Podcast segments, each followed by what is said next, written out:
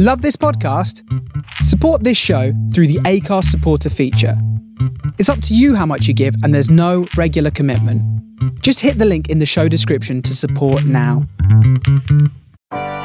Hear Me See Me podcast is sponsored by Zenoti, the number one cloud software for salons and spas. Because when people feel good, they find their greatness. I am Stuart Roberts, and I'm really excited to introduce my new podcast, Hear Me See Me. It's just over five years ago. I did something that changed my life. What it did, more than I could have ever realised, it helped me. I have met some absolutely amazing people. Some of the people that work in some of these places, many of them are volunteers, but some of them it is their job. I'd had this idea after being inspired by a guy in America I'd seen cutting hair on the streets and seeing the difference it made to the guys who were there. This is more than a job, this is a calling. Hello, this is Stuart from Hear Me See Me podcast, and um, today I've got uh, a, a, wonderful guest, uh, Stephen Clark. And our link is that I have done some work there for quite a while at, at King George's Hostel in London, um, and Stephen is uh, he works there, but he's got sort of a link to it from his past as well. So uh, it's best explained by him. So today I'm speaking to Stephen. How are you doing, sir? Not too bad, Stuart. How's yourself? You doing all right? Yeah, I'm good. I'm good in this wonderful pandemic that we're in. Yes, exactly. So today for me, I'm uh, I would say enjoying, but I'm working from home, so um, get, just catching up with all of the admin stuff uh, away away from the hostel while the team work hard over there. So pretty much having a, a bed head kind of pajama day whilst whilst working hard, but you know, just taking advantage of the fact that uh, um, obviously because many other people just have to stay at home all of the time. But um, yeah, feeling feeling pretty good. Um, yeah. yeah, in general. So yeah, I've, I've got quite a bit of a segue into into the charity sector as I was helped by charities myself, basically about about five years ago. Um, not homeless charities as such, but um, cancer charities, Macmillan, and also Anthony Nolan. So pretty wow. much um, five years in remission from cancer, um, which it started off as a uh, it's testicular cancer, which is pretty much like a you know if uh, the doctors say if you were to get one as a man, that's like you know the, the highest survivability sort of rate of it. It's like ninety five percent hmm. um, survivability. Um, there was treatment and chemo at the beginning, but then after that there were some complications. It had spread to the the chest and abdomen, and things got a lot worse, a lot quicker. Um, so it was sort of more more treatment for a while. And then I think just after a year, they decided to reset my immune system by harvesting my stem cells and keeping them in a bag for a while and then putting them back into me slowly but surely. So basically, taking away the immune system, uh, they give you high dose chemo, which is a lot hardcore than the, the original chemo. It, wipes everything out, including you, and then put the stem cells back in, build up a new immune system, and obviously while still fighting the cancer. And that didn't go according to plan. Um, that was January 2015. So I think I went in in April and spent four months at the end of, of that, kind of basically just um, uh, with with no immune system, and so they were then worried about the, the infections, basically uh, finishing me off, not just the, the cancer as well. So there was a, a rapid search for a stem cell donor. Um, obviously, happy to say I'm, I'm, here talking to you about it. So they, they found one, but I had a, a basically a two week window. Otherwise, I wouldn't have made it. And they found um, uh, it was a 27 year old guy from Leeds. I know that much. Um, and he very, you know, selflessly donated bone marrow and stem cells. And that's the reason why I'm sat here today talking to you. But I feel going through that experience made me think about how I was helped by charities. And before that, I was uh, working in logistics kind of thing, big, making money for big companies. Yeah.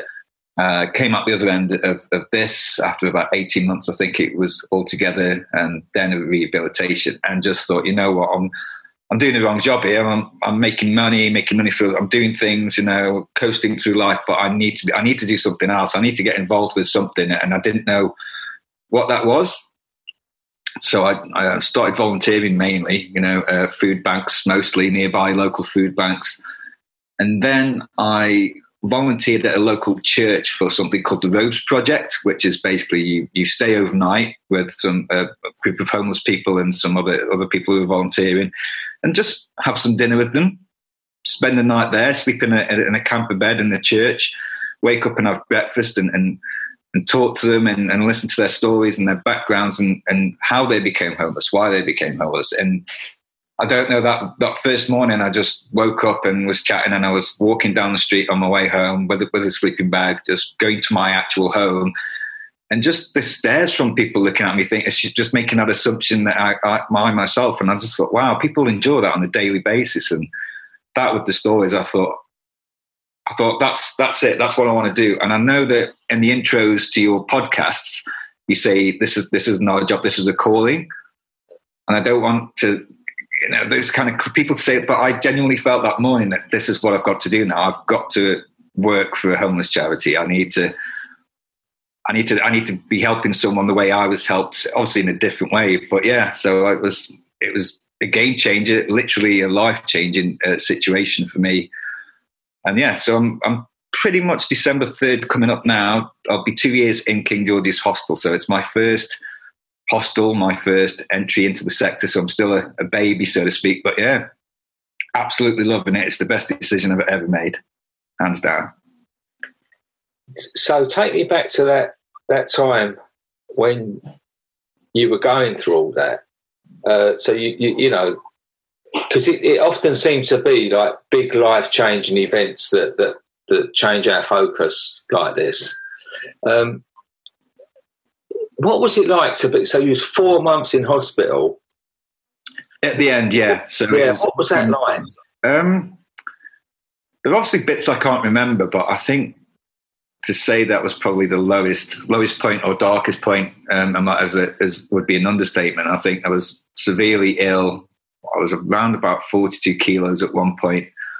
Um, had to be carried to the, you know, I couldn't get out of bed. Basically, when, when I say four months, with the exception of one or two visits or having tests or x-rays i didn't i did not leave that room. Um, i wasn't able to i wasn't able to go to the toilet on my own. Sometimes i'd have to you know buzz nurses in because i've just basically gone in, in the bed that kind of thing. So and on a, a 24 hour morphine drip as well um, the pain is pretty unbearable whilst whilst all that was going on because i think the thing with chemotherapy as well is that it, it attacks you as well as the, as the cells. So having high dose chemo and having the stem cells fail was a bit. It was a low point, and it, you know there were times when I thought to myself, I just wanted it to to end.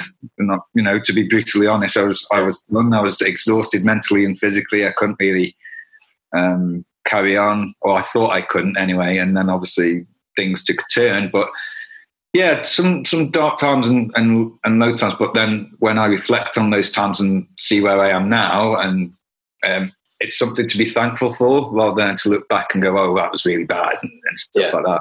I'm extremely grateful and will always continue to be. Yeah. So a completely different outlook on life. Nothing, nothing like uh, almost passing to, to do that to you, I'd say, to be honest. Yeah.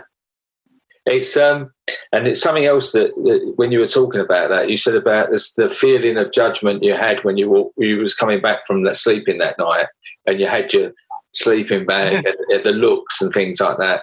I remember early thought because this week we, we just had our sixth anniversary, so it's six years ago I started doing it. And at the beginning, a lot of walking around, and and I remember going to one of my favourite Whitechapel Mission. Uh, and on the way back, I went. I walked. I think I was going to meet someone, but I walked through uh, Brick Lane and that, and I'd got myself a cup of tea in the Bible shop, and I had I had all this. So I, it was a really hot day, so I was all sweaty. I had my old clothes on. I was pulling a trolley, um, and I had, a I had a cup of tea. And I stopped and asked this old couple. I said, uh, "Where do you know where the station is?" And they pointed me up the way. And as I walked away, they went, "Oh, isn't it a shame?" Yeah. And I thought, I, have been doing this too long now. I'm morphing into a homeless person. yeah, I mean that that to me was just a, like a, like glances and which I just thought to myself oh, that was only like not even a, a minute percentage of what yeah. what, the, of the clients go through or what these people were going through. But that that first night in that church, I met an architect. I met a lady yeah. who was an opera singer who sang at the Royal Albert Hall. Yeah. Um, another guy who travelled the world, a computer scientist, and basically, it's that certain things happened in their lives in their past um, that that led them to become homeless. And these are the things that I think sometimes not everybody, but so general perception sometimes of homeless people is almost like if you see someone on the street begging outside of a shop, or somebody's high perhaps, or they're staggering around and they're they're, they're really drunk. It can be sometimes, you know, it's judgment, but also, you know, they, they it's almost like do, do, do they wake up and decide to do heroin or crack cocaine, or do they just decide, you know, my life's great, but I'm going to start drinking like nobody's business or whatever? It's not nothing like that at all. There are, there are things going back to even childhood trauma, perhaps, or something. Yeah. There's a reason, there's a story, there's a background uh, yeah. to, to everyone, and they're all completely different. So, yeah, like I say, there's so many talented people I met that night, and I was like, wow, I've got to, I've got to do something. Like this, this is it now. Yeah, yeah. So. It's a powerful thing. I mean, and I've met many people like that who I've been shocked. I've been shocked that they are in the position they've been. And you mentioned, you know, people like architects and people that you imagine wouldn't have these problems. And very extremely talented people as well. Mm-hmm. I was in a homeless centre once in Slough, um, and a young guy. There was some, there was a guitar there, and this young guy was trying to play. And this, um, he was, uh, I think he was Eastern European guy, but he couldn't speak English. But he come over and he sort of sign language. Look, give it to me. I'll show you and he proceeded to play and it all went deadly quiet and he was like you would pay money to hear him play he went through he went through rock and and classical and you know that spanish guitar as well he was doing yeah. so talented and you think people are walking past this person not knowing this in this this incredible talent that he is yeah, exactly. And this, the same goes for the 68 guys in our hostel in King George's. That some of the art they produce, the music that I'm, I'm part of the music group at the moment because we can't get the volunteers in to do that. So I've had to get get involved in that. Really, you know, twist my arm because I, I absolutely adore music myself and have performed for, for a long time. So to get to play with the guys, and I'm like, okay, what do you want to do? oh, can you play this? And the guy starts finger picking flamenco guitar like like Spanish, and I'm going, okay, you can show me some stuff then. How about we you, you show or um, some DJs that have done you know huge clubs, uh, just you know on the decks, like, and then yeah, so much skill. And the artists as well. We recently had a, a Christmas uh, card art competition run by Single Homeless Project, and two guys from our hostel um, and a few others from other ones like won it. And I'm just like, the creativity and everything is astounding. And I just there's there's so much potential in, in the clients and in these guys, and like so, it's our job to support them and get them into either their own accommodation or with floating support. So it's you know we're twenty four seven. Maybe they can have someone around them to, to, if they still need that, but. Yeah, it's astounding. It blows my mind, and just all amazing people as well. And just you know, it's it's a, tough job, but it's one that I love, and uh, you know, you need a good team as well. So thankfully I've got that at King George's. So yeah, yeah. Uh, so where does your where does your passion for music come from? From when you were young? So oh, wow, I so basically I think going back to 1995 now. Um, just after I'd finished high school, starting college, formed a band with my friends, not really taking it seriously doing a few gigs after that. And then I think a couple of years after that, things started to take off a bit. And then I was involved in uh, tours, uh, going and things like that. Never reached that level of, of, getting signed, but with the last band I was in a while ago, about 10 years or so, there, there was interest then and there was Radio 1 sessions and we were getting noticed. And we were from Stoke-on-Trent in the Midlands as well. So it was one of those kind of like, okay, we're, we're making a racket and people are interested. Nice. um, but then I petered out. But I've always been involved in music. I've, 2007, I set up my own promotions company, DIY company called Long Pop, which basically put gigs on in Stoke on Trent because we weren't getting those smaller kind of gigs, if you know what I mean. So you'd have the enemy type bands and the big capacity venues in Stoke, but all these small pubs where bands who no one had ever heard of, because that's where they all start, right? And yeah, yeah. To, had anywhere to play. So I set that up and that took off was really good for a while. And with that platform, released some albums as well. Did a, an album for Deafness Research UK. Actually, did an album for a charity called Check 'Em Lads, um, which is the male testicular cancer charity that helped me right. as well while I was ill. So that was a labour of love. Took about a year and had about thirty bands on. Um, and then I recently, not so long ago, um, during the whole lockdown, it was like the tenth anniversary of uh, one of the bands I was in that, that, become quite popular back then. So I just 10th anniversary, got it on Bandcamp, uh, and that raised some money. So I've always fundraised anyway with Wrong Pop with gigs and, and albums, but then that sort of wants to, to raise money and to help people sort of was lit a little bit there, but then the fire was lit after coming out of, of the illness and, and going, right, I need, I need to change it now. So music will always be a passion of mine and to be able to play with the guys, like I've, I've just sort of mentioned, it's, uh, it's amazing. Like I get to part of my job is to spend an hour or so each time playing guitar or getting on the decks, or we've got some Logic X as well, and there's a little mini studio so we can record them. Yeah, uh, yeah, that's that's amazing. My job is already great, and, and then they've asked me to do this now, and I'm just like, okay, yeah, yeah. So yeah, music, music and, and charity have always been together hand in hand for me. But yeah, yeah, absolutely love music.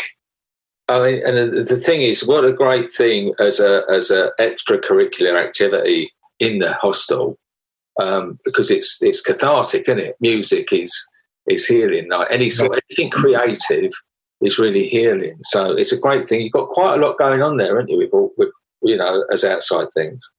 Yeah, so obviously with, with the lockdown, we, we can't get volunteers and the groups have to be a lot smaller. But we've you know we've also got a life skills kitchen. Some of the guys recently have been cooking like a large large meals, some curries and stuff like that, large enough to feed most of the guys in, in the hostel as well.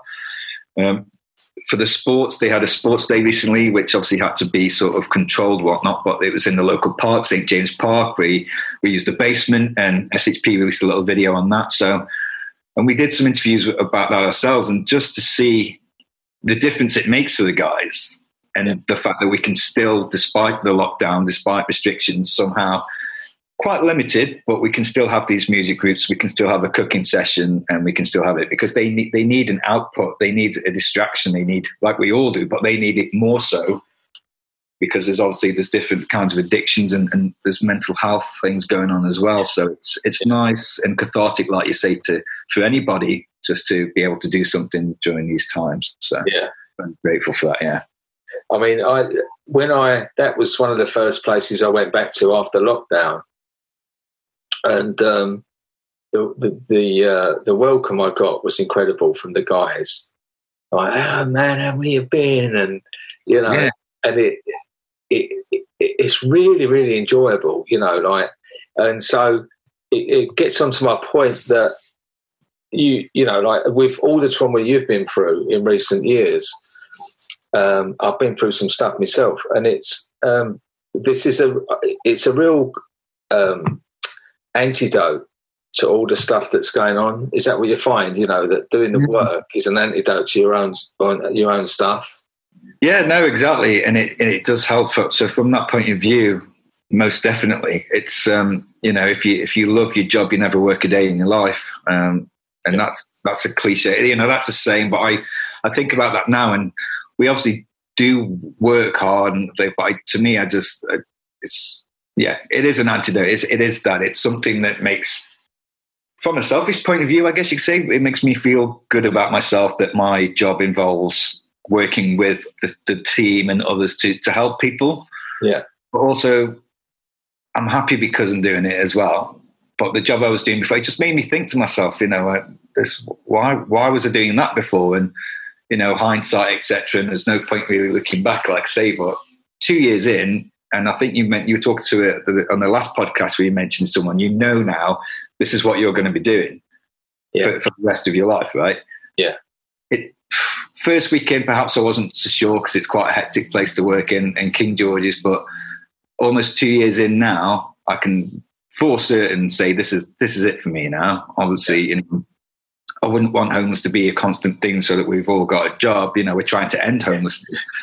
but in regards to what I'm doing right now in this charity, as now, whatever, however long it takes, I'm I'm in for the long haul. Like that's it. Like this is my career. This and the charity and SHP as well, one a, a really amazing charity because they gave me a chance where I, I spent 12 months trying to get into the sector. I went everywhere, and because I'd only volunteered with the Robes, for example, and done the odd food bank, you know, my my experience level was pretty low, but my enthusiasm was always like through the roof. I was just, you know, and it got to an SHP interview, and I was just like, you know, I sat there, and it's for it was for a day concierge role, so you you know, we're sitting on reception um, and day to day tasks, appointments, helping with the maintenance of the building, and, and I was, you know, told them, and I was pretty much like, I, I, yeah, whatever it is you want, I'll do it do, do, I need to clean the toilet? Whatever. Like, just get. I just wanted to get in there and just learn from these amazing people who I work with now and anything. I was just so determined, and I think they went, okay. I think that's fine. The experience is very low, but we can we can teach all of that. This enthusiasm, this this like passion that's coming out from you, I guess, is something that we can't teach, and it's already embedded in you, and you're obviously very excited about it. So I think they gave me the chance, and here I still am working for them, and yeah, and still learning every day. You're learning, man. It's yeah, it's amazing. That's and the, the fulfillment of that is incredible, and the, there's a lot of people out there who, who they they don't want to maybe give their whole career over to it, but they want to do something. But it often stops them because they think then they can't do much. But like if everyone does a, a small amount, it makes a difference, and it can lead on to other things, can't it? No, exactly. I think you've hit the nail on the head there, Stuart, because I, I, think that is the case for some people, friends of mine, who are like, oh, you know, is is it enough if I do this? And the answer is yes, a resounding yes, because I think this the smallest thing can make a huge difference to our guys, you know, guys and girls. So you know, you've probably had nothing for such a long amount of time, and somebody like even stopping and talking to them in the street and having a conversation with them. Ask them their name. You know, how's it yeah. going? Uh, how are you doing? And whatever. However long like that, they they could just be like, oh wow, someone spoke to me like a human being because that's what we all are. It, it's yeah. it's human beings, and we've all got the same rights and to a, to a good life. Um, and yeah, so that, that makes a huge difference. And obviously, the guys like say when, when you came back to the to the hostel not so long ago, and some of our guys were like, hey, hey, you know, they were like, they were happy to see you and stuff at that as well. But also, that's the thing, isn't it? It's things that the rest of us take for granted, like, for example, a haircut where, okay, lockdown aside, you could go out, get a trim if you want. If you wanted a new hairstyle, you can just, that's, that's not, you do it without thinking about it. Yeah. This, I mean, the, the, the, before and after for some of our guys, for example, and you can just see like when we some pictures were taken for, for social media and that were shared, and when I see some that you post on Twitter, for example, it's like you just see that before and after, and it's always just a lovely smile. Yeah. You know, afterwards, and it's just it's not just because of it, but it's a game changer for them. They're like, this could. I feel really good about myself now, whereas perhaps they haven't done before. So it's yeah, yeah. I'd implore anyone if they were listening to this and they're thinking, what can I do? See how it fits in with your schedule. If you're really a busy person and there's not much you can do, maybe there might be some stuff online, anything at all, because it does, like I say, it makes a huge difference to the men and women who who are homeless and just want the same things as the rest of us do. So yeah, I'd implore anyone to. They feel like they can't make a difference. Yes, you can. You can. Yeah. yeah, yeah. So go for it. Yeah, definitely. Yeah, you, you mentioned people with a busy schedule, but um, I think probably more than most, that people with busy schedules um, probably need need an hour a week. Mm. Stop thinking about their schedule. You know, like that. They probably need it more than anyone. No, I think yeah, it would it would benefit them as well to have a break from from that busy lifestyle because yeah. one of one of the things I've learned a hell of a lot during this process or during this job is that you can't really look after anyone if you can't look after yourself. Yeah and it's quite easy to just put your head down and work, work, work, work, work, and then you kind of burn out, and then you're too tired to do anything else, and then you but you still got a job to do, and you go back to the grind, and it's like okay. And I worked extremely hard in, in previous jobs before. Um, was probably worked too hard by managers as well, as well, you know. And yeah, so the difference for me in the job I was in to this one, you, you appreciated, you're you're treated like a, you know, as well as someone who can just do a job really well, make someone a lot of money. People are concerned about you, they care about you. Like say the the management that I'm experiencing at the moment is second to none. And that's not just because the managers might listen to this at all, but basically I've worked under a lot of different managers before, and this uh, to see the managers like do the jobs that we do as well, and they'll you know they they help with room check, they do other things as well. They're happy to get stuck in as well. They wouldn't ask you to do something that they wouldn't do themselves. Yeah. It's not I'm I'm the boss. I'm the big cheese of this place. Why why would I even want to talk to her? I'm I'm running this gaff. Not like that at all. Everyone gets involved. Um, we've had some new members in as well, and it's, it's fitting together really nicely, kind of thing. And it just gels, and they're friends as well as colleagues. And yeah, extremely lucky. And I'm very just to like I say, just always learning, hmm. always mm. learning. And years down the line, you'll always learn because situations change. For example, this year, you know, that's a drastic one. But, but the way that we've adapted and the team's adapted and SHP as a whole has adapted to make sure yeah. that we're still providing that same level of support it's phenomenal. Like it's it's mind blowing at times that we're still going because yeah, yeah. I mean, uh, the, the, and another thing in there when you visit, um, and I've been there a few times now, is uh, the the camaraderie and the atmosphere. Um, it has its volatile times or its down mm. times. You know, it's a they've always got like a general atmosphere places like that where one thing can affect the whole mood of the building but more times than not, it's just such a such good fun. There's such good camaraderie going on.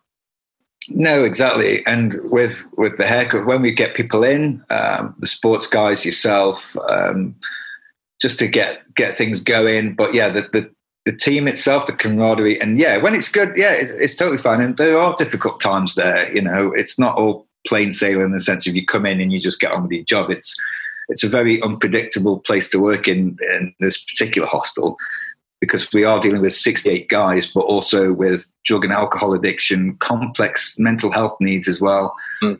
Sometimes it's a mixture of all of those together, perhaps, you know. Um, so there, there, can be incidents, there can be uh, times when uh, 999 is called for police or paramedics or things like that. But the way that it's dealt with and the way that the team come together and work together through those times. But also, yeah, we have fun as well. You know, we we get on with stuff and we have fun with the clients. And yeah. like I say, it's just, it's just nice to make you have that professional connection with it with a client. So yeah. As of earlier this year, I went from a concierge, so I'm now a project worker. So I get to work one to one. I've got my own group of clients. Um, and you build up that professional relationship, but you build up within boundaries, of course. You know, you don't become the, the best of friends, but you get to know someone better. You know their background, and it, it, it helps you to to help them and support those guys as well. So even during this time, we've managed to get people into detox. A couple of guys have moved on from the hostel as well, yeah. and that's a testament to the team and the clients as well though because they they want it. They they you know we're a move on hostel. We're pretty much around roughly about a minimum of two years before somebody would would get moved on kind of thing. And at the moment like say under the new management and the team we're seeing that happen. So when we have our meetings and we talk about say um, obviously you know mr x has, has left now and is in support somewhere else and you're like that, that's so cool you know? So yes, it's hectic. Yes, it can be chaotic, and and there are downtimes perhaps when when things don't go your way. But that's that's far outweighed by the detox that we get people, you know, detox or rehab or the success stories, or you know, um, when I first started, I met a guy and I his project work had got him off somewhere, and he was in such a state, you know, at the time, and you kind of think, wow, how, how's this even going to happen? Because I had no idea how it worked. I'm like, how do you get somebody who's like on heroin and, doing all of these crazy things? Like, how do you get them? I don't. And this guy called um, the, the hostel, and I kind of knew. I mean, it's like, oh hey, it's like, who is it? It's like, oh, well, I'm like, sorry, I don't don't recognize the voice. And it's like, it's it's me. I'm like, wow. And you, you know, this was months down the line, and he'd he'd sorted himself out, and it was just like Oh, okay. So it wasn't that, that I didn't think it was possible. I just wasn't sure how it was done. You know, the whole thing in place with the support system, so many different avenues and, and outside agencies as well, you know. So now I'm learning all of that and getting together. I, I did have one of my clients uh, about a month or so ago. He's moved into floating support with St. Mungo. So it's yeah, you take you take the small victories and, and you run with them because it's it, it just goes to show you you're doing a good job and it, it, it can work. So yeah, seeing it happen is yeah, there isn't anything like it, you know. Yeah, it, they, they're modern day miracles. I mean, they are when you see the change in someone, um, and and and I, I, think they are miracles it, because uh, my over my years, I mean, I'm 14, 14 and a half years sober, and over that time, I, I've seen a lot of people come in, and then the person they are now is unrecognisable from the person you first met. Mm. And and the thing, but the trouble is, is more often than not, that change doesn't happen because it's not an easy thing. No. So when it happens, it's so special. And, and the thing is, it does ripple out. Those guys you're talking about, um, even though there's sometimes they've lost contact, you know, sometimes there are families and there are our friends and there are our former colleagues, all that. And that healing ripples out amongst all of those people. Mm-hmm. Yeah. So, for example, Stuart, like as you've just said about being in recovery yourself, you know, like I'm talking to you now. Um, you wouldn't know. This is the thing. You wouldn't know. Talk to you, having this conversation, unless you actually said. But that, but and that's the the whole thing about it. When when when our guys go out there, and some some do their own volunteering, perhaps or whatever, and they they might come back and they're like, oh, no one looked at me today like I was home. They didn't have that that you know that that persecution of the stare from a stranger who's who knows nothing about them, and just like as we've said earlier in the podcast, like make, makes that judgment.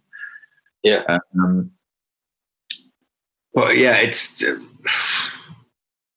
I just feel like um, there, there are times where you you give everything like into something, and sometimes they you see someone might go off, for example, and um, get into detox or rehab or whatever, and then somehow you know slip through the cracks and, and come back and because it's all new to me if that that's happened before i'm like right, okay. But you just keep trying again and you keep you know you don't think okay you've had this one chance now that you've come back and it's um, we can't do anything else about it. There's there's resilience to to the team anyway that i've experienced and and to the guys where it's so with SHP there's, there's a lot of things that we talk about and another thing that we say is that we we see people not problems yeah. And when that was kind of up when I was doing like a, a corporate induction there, and I was looking out at the posters, and I, you know, being a new guy to sector, and I looked up and I saw it, and I thought, hmm, that's a okay. I'll just that's just something they've put up there for. But the more you think about that, and as we've discussed already earlier on with the architect, the opera singer, and everything else such as that, or the, the you know the graphic designer, the, the the sports people are just really fit, uh, musicians, all of that. You know, their background, they, they're all human beings, and you've got to look at the person, and then you work with the problems, but you see them as a person first and foremost, and you get to know that person, and then you can you can work on the rest. I feel like um, as a project worker, let's just say you could be could be the best in the business, you know, best at getting housing benefits, all of these kind of things. Um, just be really good at your job, but you've also got to have that connection as well. Yeah. I feel like because well, it's my own my own sort of opinion really, but I feel like if you've got all of these skills here, they don't mean as much or matter so much if you can't make a connection with that with that client. If that client doesn't particularly want to know you or anything like that, then it's harder to get all the other things done and to to get them to work with you more. So it's one of the best things is when a client maybe turns around and, and starts to trust you and actually think, okay, because a lot of them have been let down, you know, so many times that it's you can't just come in and I guilty as charged, um, go in to a charity or, or, for example, King George's Hospital, go, right, I've got really good intentions, whatever my background is or whatever the reason why I came to this job, which we've discussed, that doesn't matter because if I come into this job and I'm like, right, I'm going to help everybody because I want to, um, and that's going to mean that I'm going to help you. I'm going to help you. Yeah, yeah. Uh, surely that's it. No, no, no, no, no. It, it, you know, it doesn't work that way. And I've seen during the two years there, there have been a few people come in with the same thing, like I did, and just didn't stick it out because I thought, okay, this this isn't what I thought it would be. Now, it is quite a high risk, complex needs place, so it's it can be tough to work in when when things go down, for example. But um, I'm grateful that I did stick it out. The, my first week or two, I did go back to to my partner at the time and just said, uh, "Oh, I'm not. I really wanted to do something, but I'm not sure I can do anything here. Like I'm, I made, made a big mistake. Like, what have done, you know, sort of coming back. But then just the staff at the time there, they were like, no, it's it, it's worth it. And I and I stuck it out. And like I say, I've I've said that to a couple of people before now. But yeah, the team that I can see coming together now, it's like it's a long term team, and you know, you've got to have that connection with your colleagues as well. So yeah, yeah, extremely happy for that. But I'm, and like I say, I'm glad I stuck it out after those two weeks. Yeah, I was like, yeah. After going through all of that, I haven't, I haven't spent a year getting into trying to get into the sector to just quit after a couple of hard weeks. Right, so yeah, I'm glad it, it paid off.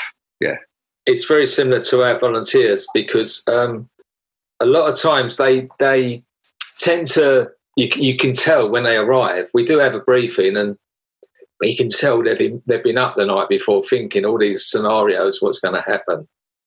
And it's yeah. never as bad as they imagine. But uh, no. occasionally you do get someone, they say, look, it's just, some say it's just not for me. Some just don't come back. But the majority, once they've done it, they, they, they're full of it. Mm. You know, they can't, and especially, I think the industry I'm in, it's a very pretty, beautiful industry. Yeah. Very pretty, beautiful people, you know, um, and it, it it it makes a complete difference to do something that's it's very it's like I said before, it's very pure hairdressing because often there's like uh, money changes hands and, and, and it's business yeah. and it's but this is a real uh, uh, and kids who come are used to come to me uh, to work in my salon years ago, they just wanted to be a hairdresser and they just wanted to do hair and they, you know, they didn't really want to be selling shampoo and doing all of these mm. things and becoming and looking after their column and all these things. They just wanted to do hair. And it sort of takes you right back to that, this real connection with someone. Um, and I, I, think I think it, you, you, you can see how it affects someone after they've done some volunteering.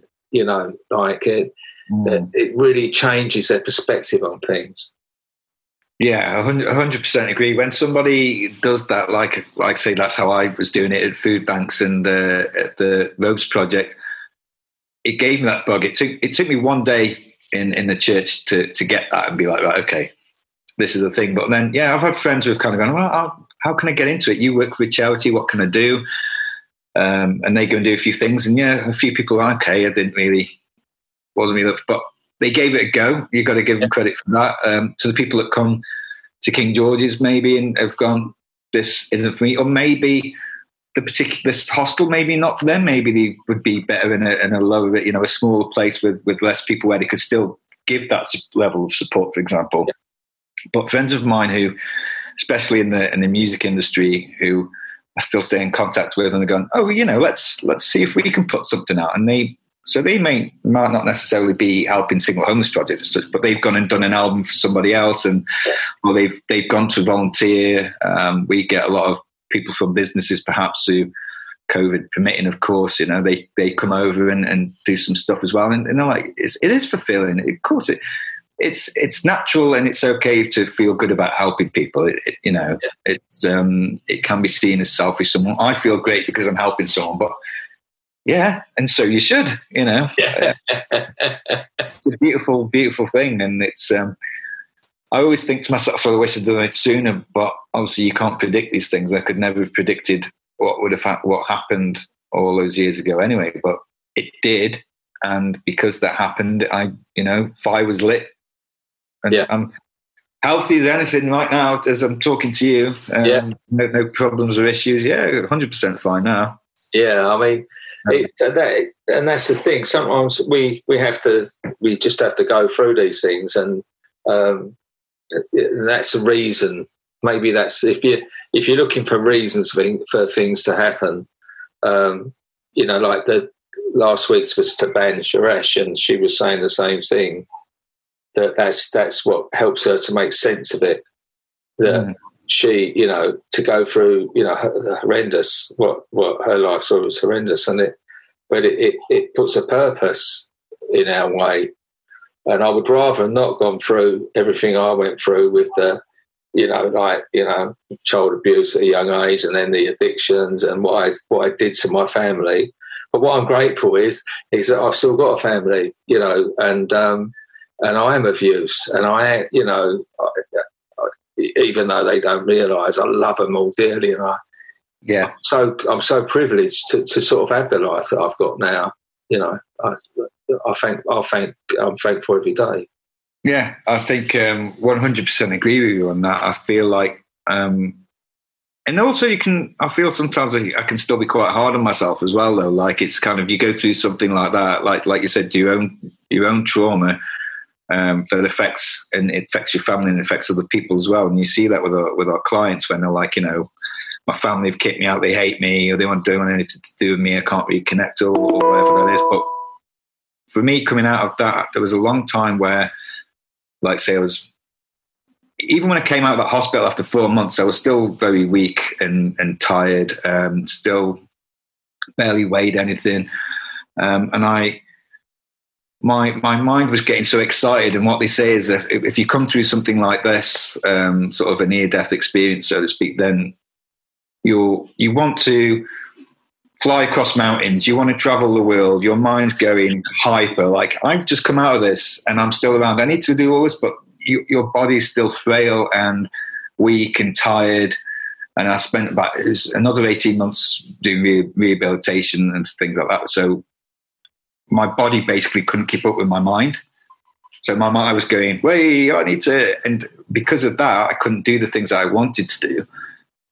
Depression kicks in. You feel very, you know, and that's why even now I'm, I'm, I'm still quite hard on myself. And sometimes it feels like I'm not doing enough, even though you are, it is enough.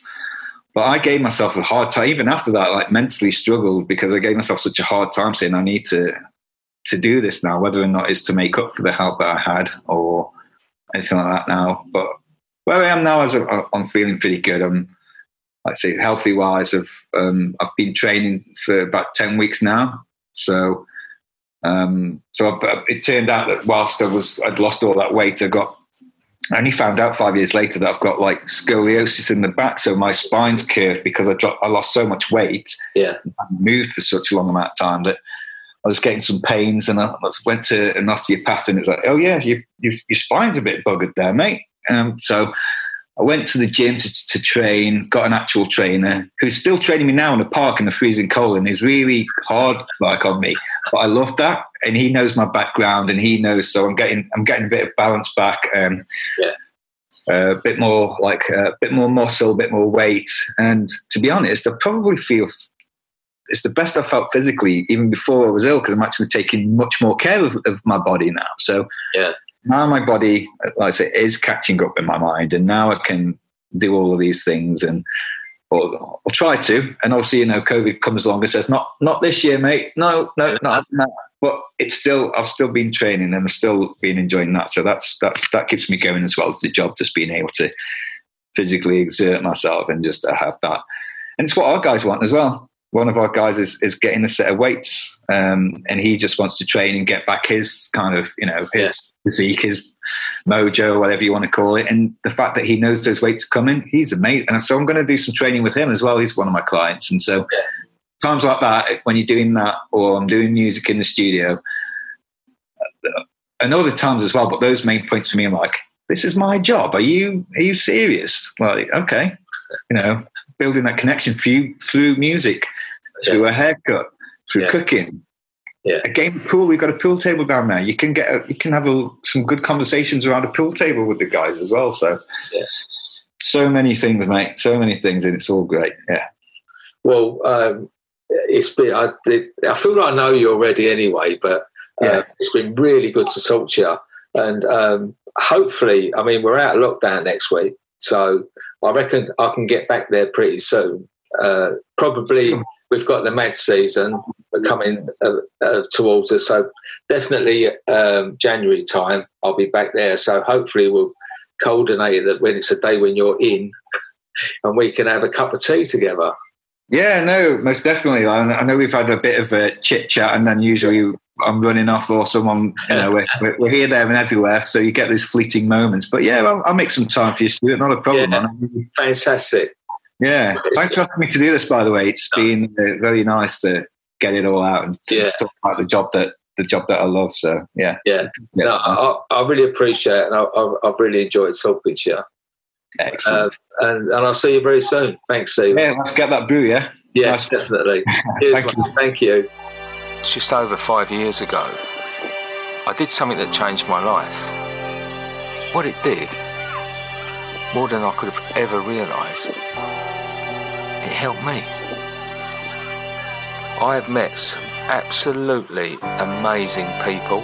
Some of the people that work in some of these places, many of them are volunteers, but some of them it is their job. This is more than a job, this is a calling.